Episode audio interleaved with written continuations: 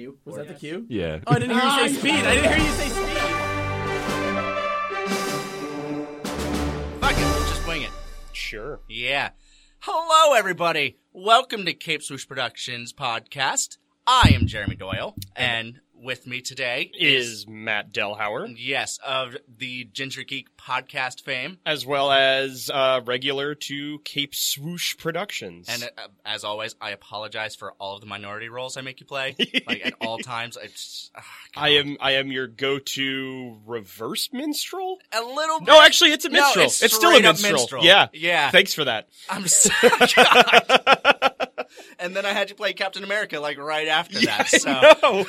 Oh man, Ah, I am a confusing person. Ladies and gentlemen, welcome. We're changing up our podcast a little bit, so we're going to tell you about that really quick. So, just, a, just a wee bit. just a little bit. So, instead of last time where we gave you both the comics history as well as the reading all in one go, we've decided to break it up a little bit for you guys. So, we're going to give you a little bit of history and a little bit of breakdown of this month's comic.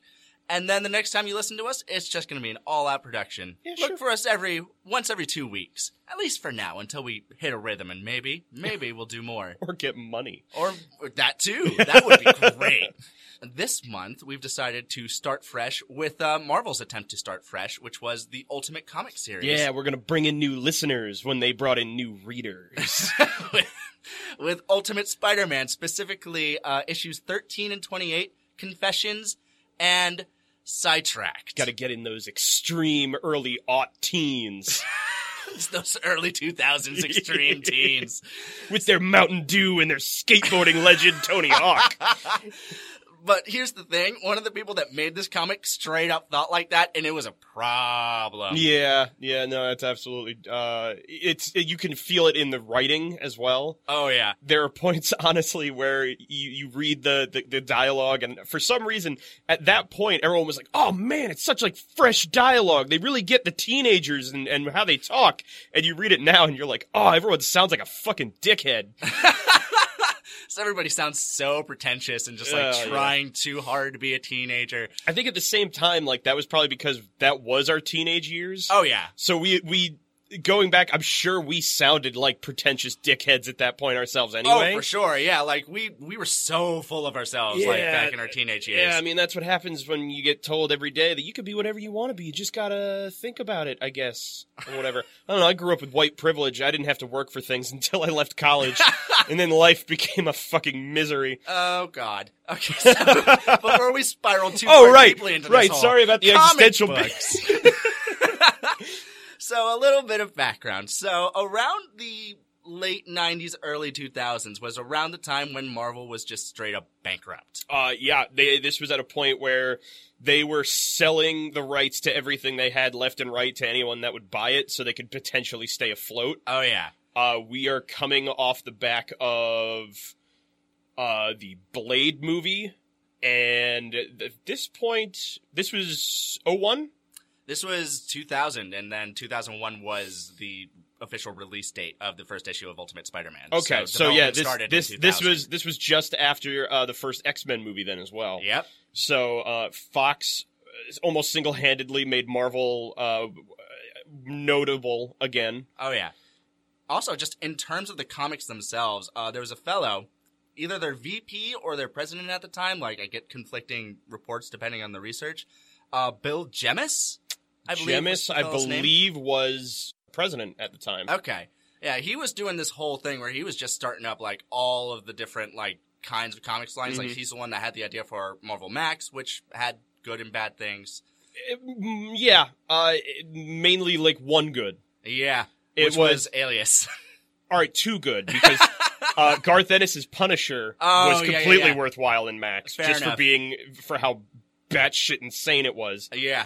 Uh, and yeah, Alias absolutely was was worthwhile under Max, but everything else really kind of fell flat. Mm. Uh, I remember saying, uh, funny enough, Rob and I were talking about the Max imprint last night because he brought up Vertigo. Oh god. Uh, and I, I said, yeah, too bad uh, Marvel's Max really couldn't do the same thing that, that Vertigo did for, for DC because I really don't need more violent Catholic guilt coming out of Daredevil. right? Yeah.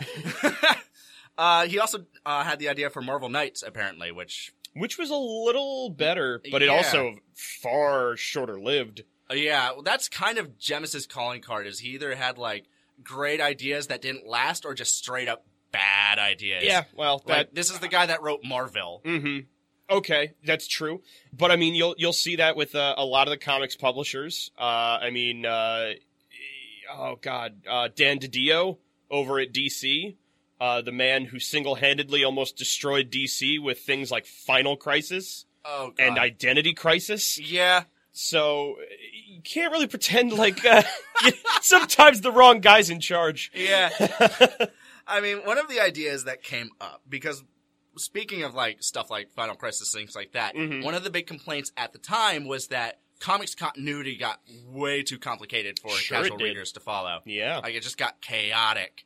So Jemas had the idea of like, why don't we just start fresh, start a whole new continuity? We'll call it the Ultimate Series, and we'll start everybody all over again in that. Mm-hmm. And Uh, yeah, and uh, he he initially launched the Ultimate Universe uh, off of the back of Mark Millar and Ultimate X Men, Mhm. which I think almost coincided with the release of the movie. yes, I feel like Ultimate Spider-Man might have came first. Like I feel like that might have been the flagship one. It was either that one or an X-Men. I can't. I think I, remember it, I. I remember they were they were close enough together that I can't personally remember, and I don't have the ability to look it up, right. and I'm not going to make you do it. Nah. So instead, I'm going to just go ahead and say I'm hundred percent certain it was. X Men. If you don't like our facts, feel free to let us know. Don't. I won't read them. I will, There you go. and I'll stress. Make I'll stress make a lot. Jeremy's life worse. I personally won't care about your opinion. your opinion of fact. one of the other presidents at the time, Joe Quesada, thought that starting fresh was a bad idea Mhm. because of Spider-Man Year One. Yeah, that's you always kind of roll the dice with the idea of saying like, what if we just said fuck it and did it all over again? Which Marvel down the road would start to learn the the pains of whenever they would decide to just relaunch a title as a number one yet again. Yeah, And eh, luckily, unlike year one, Ultimate at least had a specific idea in mind of where they wanted to build a new universe instead of just being like, what if we retold Spidey's origin, but we're just like, you know, 90s about it? yeah, which was basically what Year One was. Yeah. like it was just it was a time. hmm well, I mean, and that's the thing is every. I think every major Marvel line had their own year one story. oh yeah, Like I, I remember for a while once once Marvel Unlimited first started, like the big things that you could read for free were all of the year one books because that was their introduction for whatever the, the line was.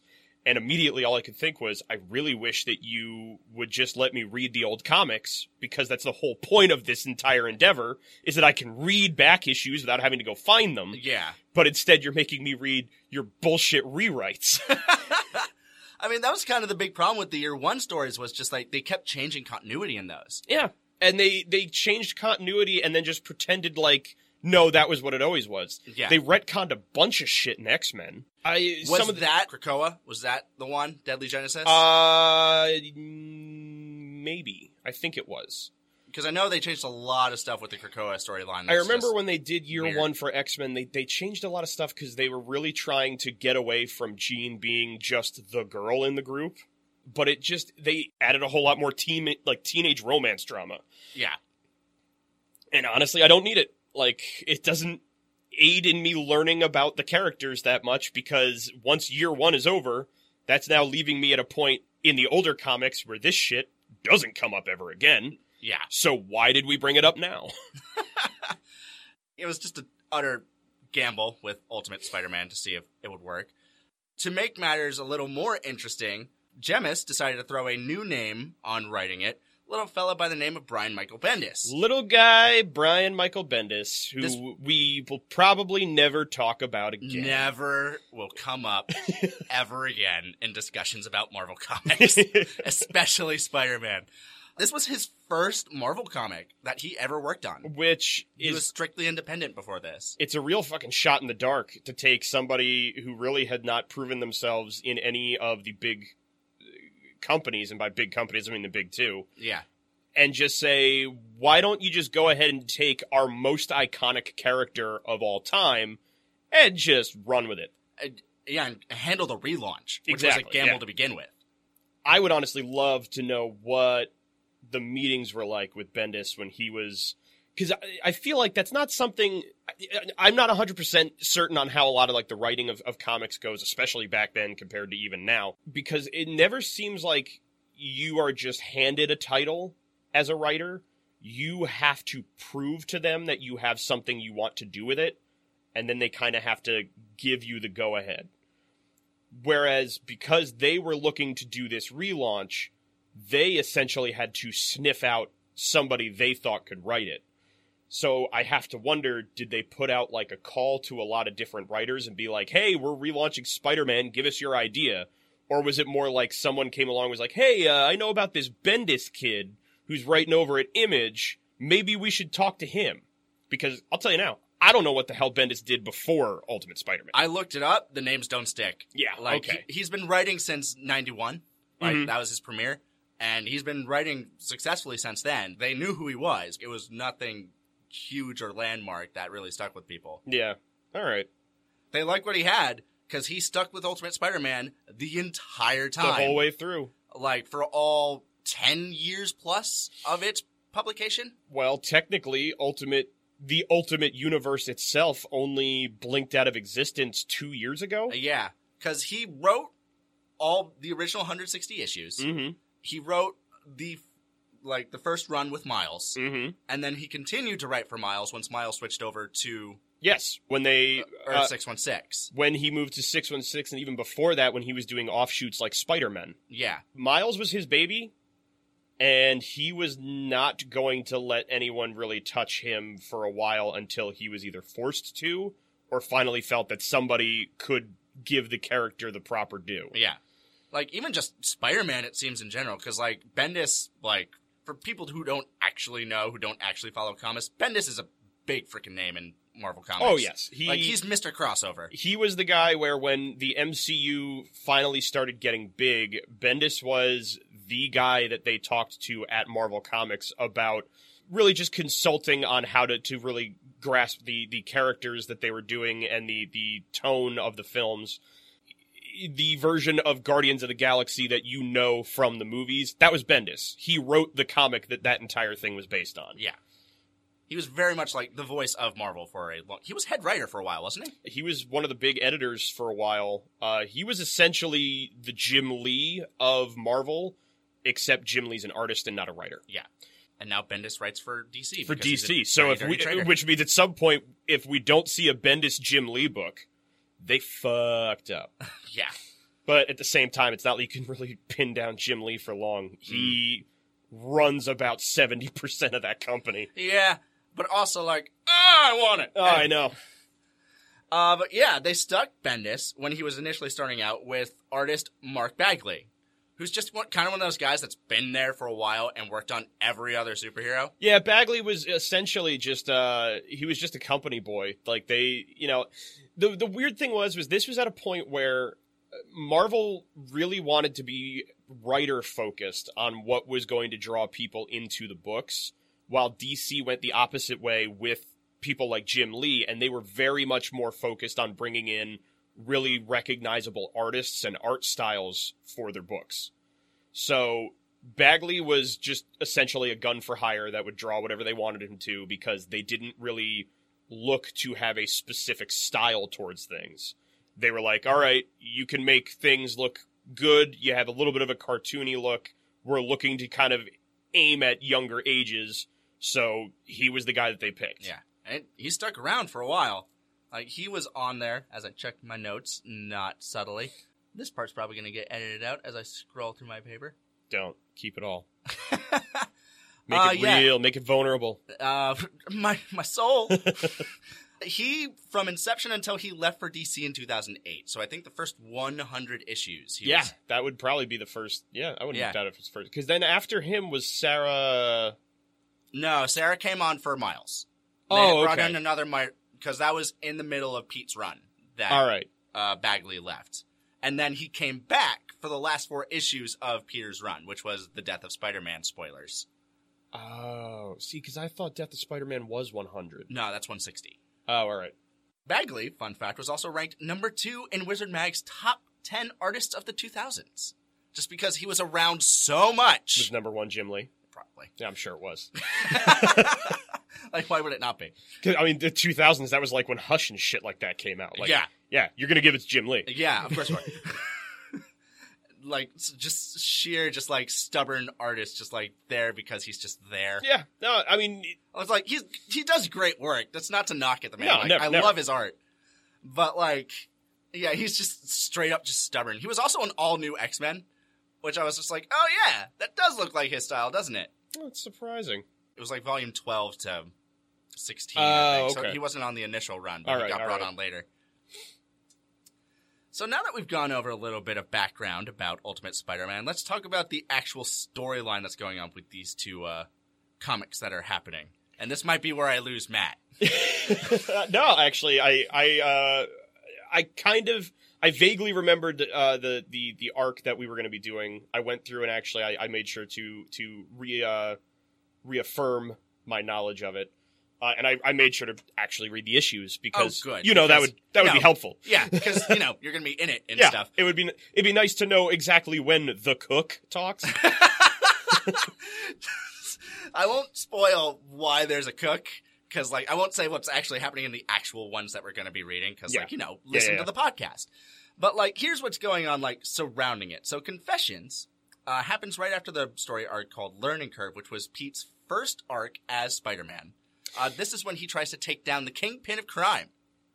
Yes, uh, the confessions. Honestly, it sits as like a uh, a one off kind of buffer between the first two arcs in the story Yeah, because this is after obviously he has his powers. He he's uh, kind of grown into being the superhero and everything like that, and has had his first run in with the monstrous Green Goblin version that they had in Ultimate. yeah. Which, by the way, that's uh the Green Goblin in Ultimate really upsets me, like in a good way. Like, Yeah. that character is great. Yeah, uh, it's I, I like a lot of the choices that they had made with him. I remember when I was younger, I wasn't a big fan of the Hulk Green Goblin that they created, but I liked the idea that it also tied into a lot of the Ultimate Universe aspects of how essentially everything that happens in the Ultimate Universe is them trying to recreate the Super Soldier Serum, Yeah. including Hulk. Um, That's true, isn't it? Yep. So much of the Ultimate Universe is just the Super Soldier Serum, it, to the point including where it the cre- Legacy virus. the legacy virus to the point where it I think the super soldier serum was part of what created mutants. Yes. So like everything. Captain America is the linchpin of everything that happens Yeah. in this goddamn universe. which, like, one of the things about the Ultimate Universe is like they tried to start it as a simplified universe for that people can follow, and then it became the most convoluted universe. Oh, it got so ramped. So it's it's you know, Spider Man exists now, he's he's at least established he's still only a sixteen year old Yeah. kid in high school. Like people don't really know in the universe, like, know who Spider-Man is just yet. Like, yeah, it's he's he's only just now showing up on the, the pages of Daily Bugle as a potential menace. yeah. Next time we come back to Ultimate Spider-Man, we're definitely doing a Jonah story. Oh hell yeah. but I mean, and this this is I think one of the few things that I give Ultimate so much shit for, and I know Pete Peter Kendall, who also will be playing miscellaneous characters in our, our Miscellaneous episode. character. He will Uh, be playing civilian. Civilian, civilian one potentially. No, just civilian. Oh, there's only There's one only of them. one civilian in all of New York. um that we we tend to have an issue with ultimate because ultimate is the reason why so many people constantly picture Peter Parker as being a high school student Oh yeah, Spider-Man. This is the this is the series that popularized Teenage Spider-Man again, and Um, that's all people will accept. yeah, after that. and it's it's it's the reason as to why every you know 5 to 8 years we get a new Spider-Man movie where lo and behold he's yet again a high schooler who's getting his powers. yeah, the next storyline coming up is uh, Spider-Man, who is very uh, proud of himself and very um, uh, what's the word I'm looking for? Confident in his capabilities. Decides he's going to try and flex at the kingpin of crime in New York, yeah. and uh, it's a little tougher. It, he has a hard time. He has a hard time with it. He realizes he can't just do the whole "I'm going to jump in and be Spider-Man" thing, and uh, he gets a little. He gets spanked. He gets Mm, spanked a little Yeah, bit. uh, and this this is uh, to really kind of separate uh, the Ultimate Universe from from six one six. This was a point where we we even saw things like uh, Peter getting unmasked uh, almost immediately. Yeah. Uh, people knowing that he's a teenager and trying to figure out how does he rectify that because he, really can't handle having people know that a 15 year old is swinging around town. Very much like the there's a moment in uh, Justice League Unlimited where the Flash and Lex Luthor switch brains, Mhm. and Lex goes to the mirror and is like, "At least I'm gonna find out who Flash is," and he takes off the mask and he's like, "I have no idea who the hell this is." and it's very much that moment. Yeah, it's, they- it's a great moment where they they uh, you know, he swings in and he tries to, to confront the kingpin and, and his his merry band of uh, of uh, super powered misfits, and uh, they wind up knocking him out and they take the mask off and, and all all Fisk could do is just look at him and goes, "It's a damn kid. I don't even know who this kid is." well, get rid of them.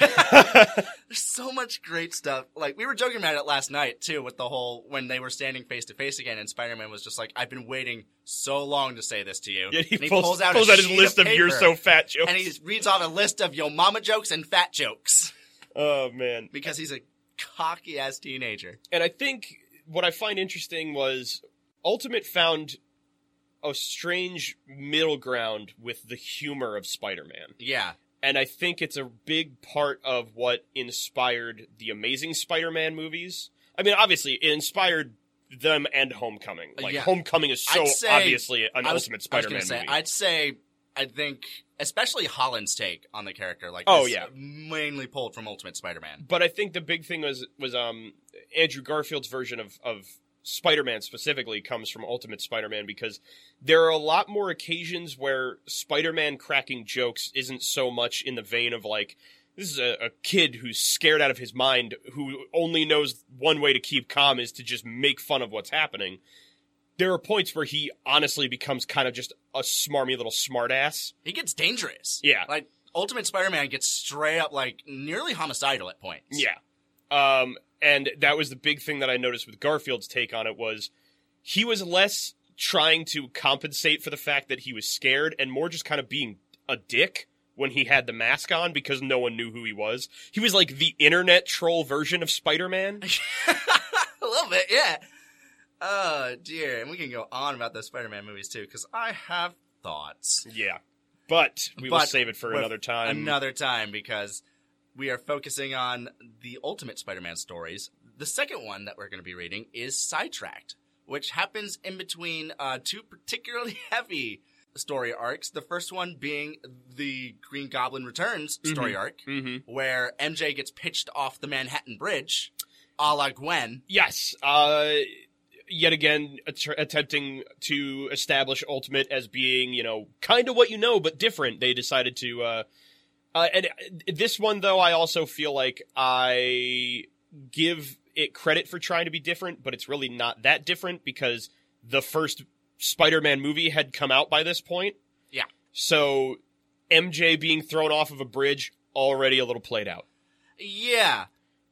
Because, like you said, they're just trying to replicate like the iconic moments that happened in the original Yeah. series, and it's like, oh, hey, I know that thing, Mm-hmm. which is funny because like later on, Ultimate goes through such an effort to like make the characters you know different. Yes, especially once Gwen Stacy shows up. Oh my god, that's another point with Sidetracked is this Gwen shows up, Yeah. and Gwen is so much different from regular continuity. Yes, Gwen. our our, wonder, our wonderful uh, knife wielding teenage Yeah. delinquent that is Gwen Stacy. As I phrased it to uh, Peter Kendall, it's like this is hate the world and hates you, Gwen. Yeah, uh, absolutely, and especially just the fact that we have a moment in the book where she not only is you know living this this teenage delinquent life because you know I think it, Captain Stacy is still a cop in this. He is still a cop. Yes. Yeah, okay. So it's it's almost like that that you know my dad's a cop, you can't touch me That's attitude. exactly what it is. Um, but on the same vein of it, just like the fact that one of her first introductions is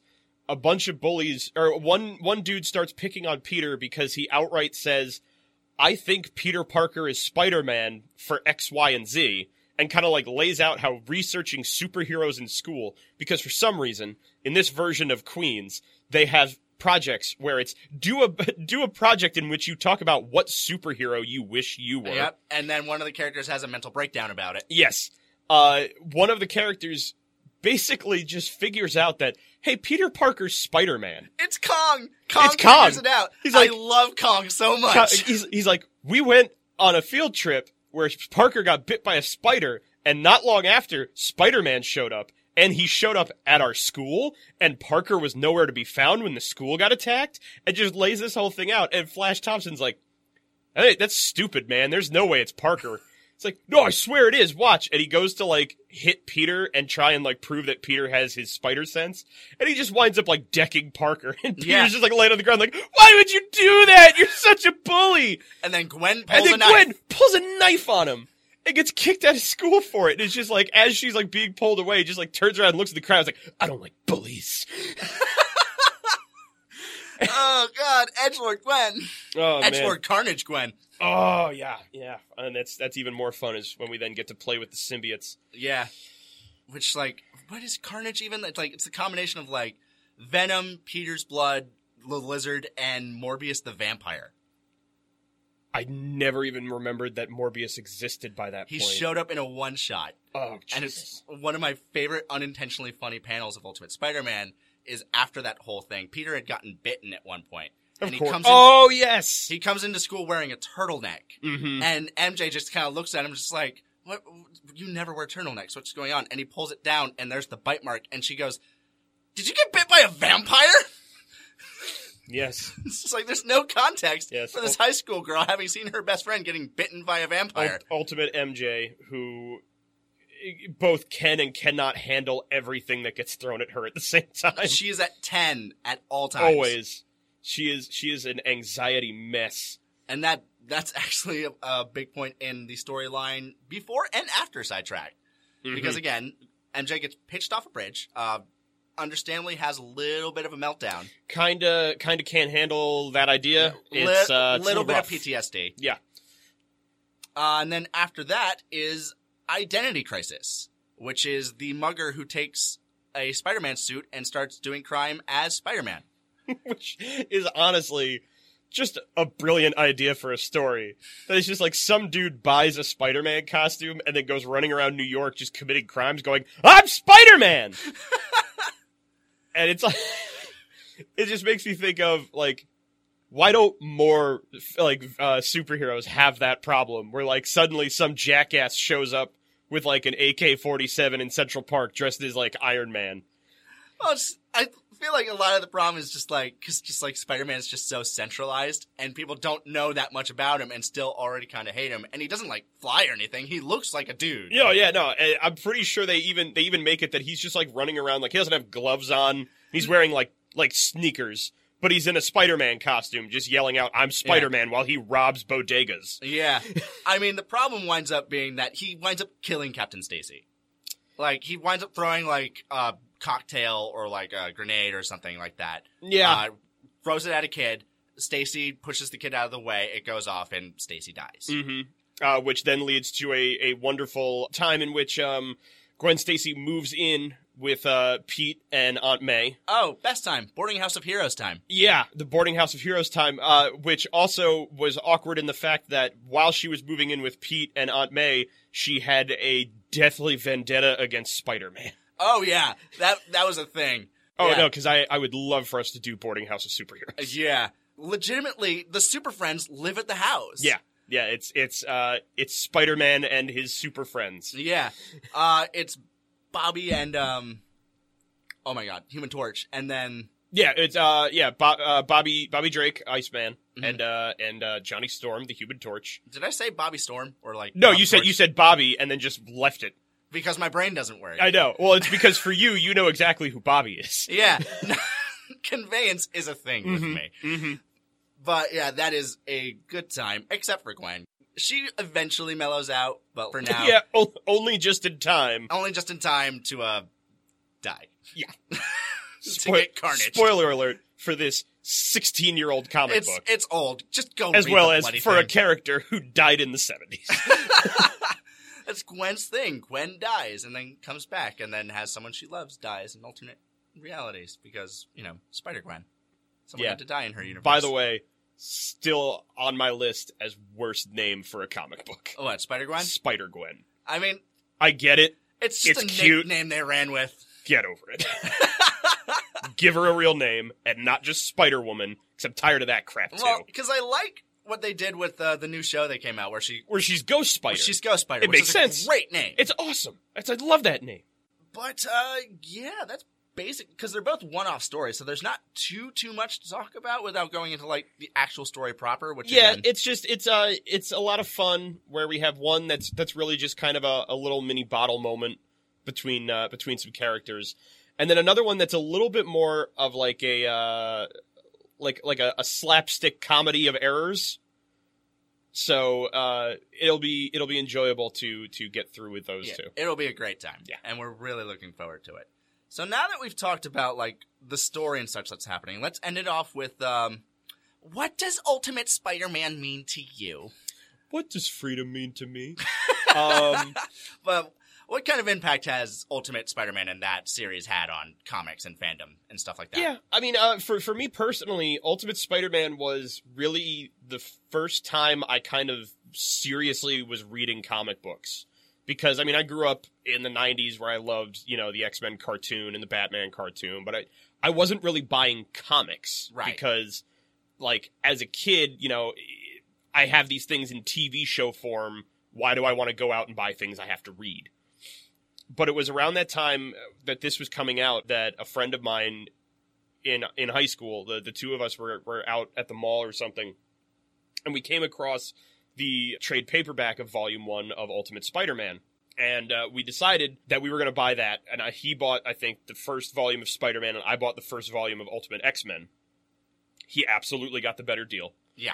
Um, I'm sorry to tell you. no, I know. But then what we wound up doing was we would then purchase every other volume of each of those runs and we would share them back and forth. So that way we both read all of it and we both were able to talk about it. So like we essentially forced ourselves into being like social about comic books with each other. It's not a bad way to do it. No, it's, and- actually pretty good. Yeah, and it, it was what really kind of got me into the actual comic book fandom of everything because, like they were hoping to do, it was able to introduce me into a character that I already knew about. You know, obviously, X Men, Spider Man, Batman, like characters that we all know, and we all kind of know parts of their story. But this finally gave me like a full story that I could read and get involved in and get interested in and it so it really was kind of a big moment for me in in fandom in general and i think that was the big thing of what ultimate as a universe as well as just spider-man was able to do was it gave a new generation their version of a character to love before being a, before deciding to explore outward into what else there was of that character. So like once you were really kind of established with ultimate you could then go and look at like 616 Spider-Man. And sure it's not the exact same story but you know enough of the character and who they are and what they do that you don't feel like you're really missing out when you're suddenly jumping into things like maybe Clone Saga Yeah. despite Ultimate having its own Clone Saga and everything like that Yeah, which was, you know, six years shorter than the actual Clone Saga. But and yeah it, it, it took a lot less time uh, and it it didn't dick around a whole bunch though I will I will always say you know despite the the massive hatred that Clone Saga gets, it gave us Ben Reilly, which It was great. I know Rob fully appreciates Oh, yeah. that. I mean, there's always like good stuff that you can glean from anything that's like, you know, stuff that people universally just dislike. Sometimes If you look hard enough, there's a silver lining in there somewhere. I dare you to find me the good thing that comes from DC's Identity Crisis, because having your superheroes in a noir investigation over a rape and murder of another superhero is really just not what I need. I didn't have the emotional attachment to Identity Crisis like you did, so like I'll try, but not right now. No, it's because that's going to take some time. That's, that's a book I don't recommend anybody read because it is not worth it. It is not worth it, Jim. But like that's like the weird accidental genius of Ultimate Spider-Man is just like they kind of picked the perfect character to like bring back and like reintroduce. Yeah, they just had it- to tweak some things. It's yeah, they they changed a few things here and there. They made it so that it was it was relatable to the young generation that was going to be reading it and everything. But it just goes to show that these are characters that you don't always have to follow a specific continuity to enjoy. Yeah. it's there's a constant battle that tends to go on in comics versus progression and continuity of the character and the narrative versus the overarching iconography of the character itself. So, Spider Man and Peter Parker as a person growing up as a superhero, as a human being, and where they go in their life versus Spider Man and his message of responsibility with power and the concept of seeing someone who, you know, can't possibly pay his rent this month, but is still willing to go running into a burning building to save somebody, even though he really needed to get to work right now. Yeah. Like, just there, there, there's this wonderful thing about comics in general. It, uh, with that, that you can always find a way to reach a new audience and give them stories that they can connect to. And it doesn't always have to be the specific version that everyone else knows. Because I know that's that's something that you tend to see argued a lot in in fandom is, well, you know, you'll have your gatekeeper nerds where like, oh, well, if you liked Ultimate Spider-Man, you don't really like Spider-Man, like that kind of garbage. I think it's great when you can find ways to bring a character, or even just a concept of a character, and find ways for somebody new to appreciate it. And I think that was one of the things that Ultimate Spider-Man did perfectly. Oh yeah. So honestly, I think that should just about do it. Should be good. Yeah, I think so too. So thank you so much for listening. Uh, if you enjoyed this, please feel free to uh, subscribe to our YouTube channel. That's Cape Swoosh Productions. Uh, check us out on Facebook, on SoundCloud, all the fun things where we exist. I hope. I should probably check on our accounts to make sure they're still there. Luckily, we haven't gotten a cease and desist yet. Not yet. In fact, like we've gotten acknowledgement from people that are like, "Yeah, I keep doing the thing." Yeah, it's it's really cool to have people like uh, who are in in the business of doing like voiceover work and stuff, or even actual comic writers, Yeah, uh, be like, "Hey, I, I heard about the stuff that you do, and I think that's awesome," because these are the creative types who don't have to worry about like you know, do we legally have to do something about this? Yeah. Feel free to subscribe. Check us out next time where we are going to read these bad boys uh, and bring them to glorious life with some web swinging and some shenanigans and some Thrip thrip and a whole bunch of fun. and some teen drama and all that rigmarole. That's yeah, and all that all that hanky panky that's going on. hanky panky. I'm so excited for Carla to say Oh, hanky it's gonna be panky. all right. Thanks so much for listening, you guys. We'll check you out next time. we love you. Love you.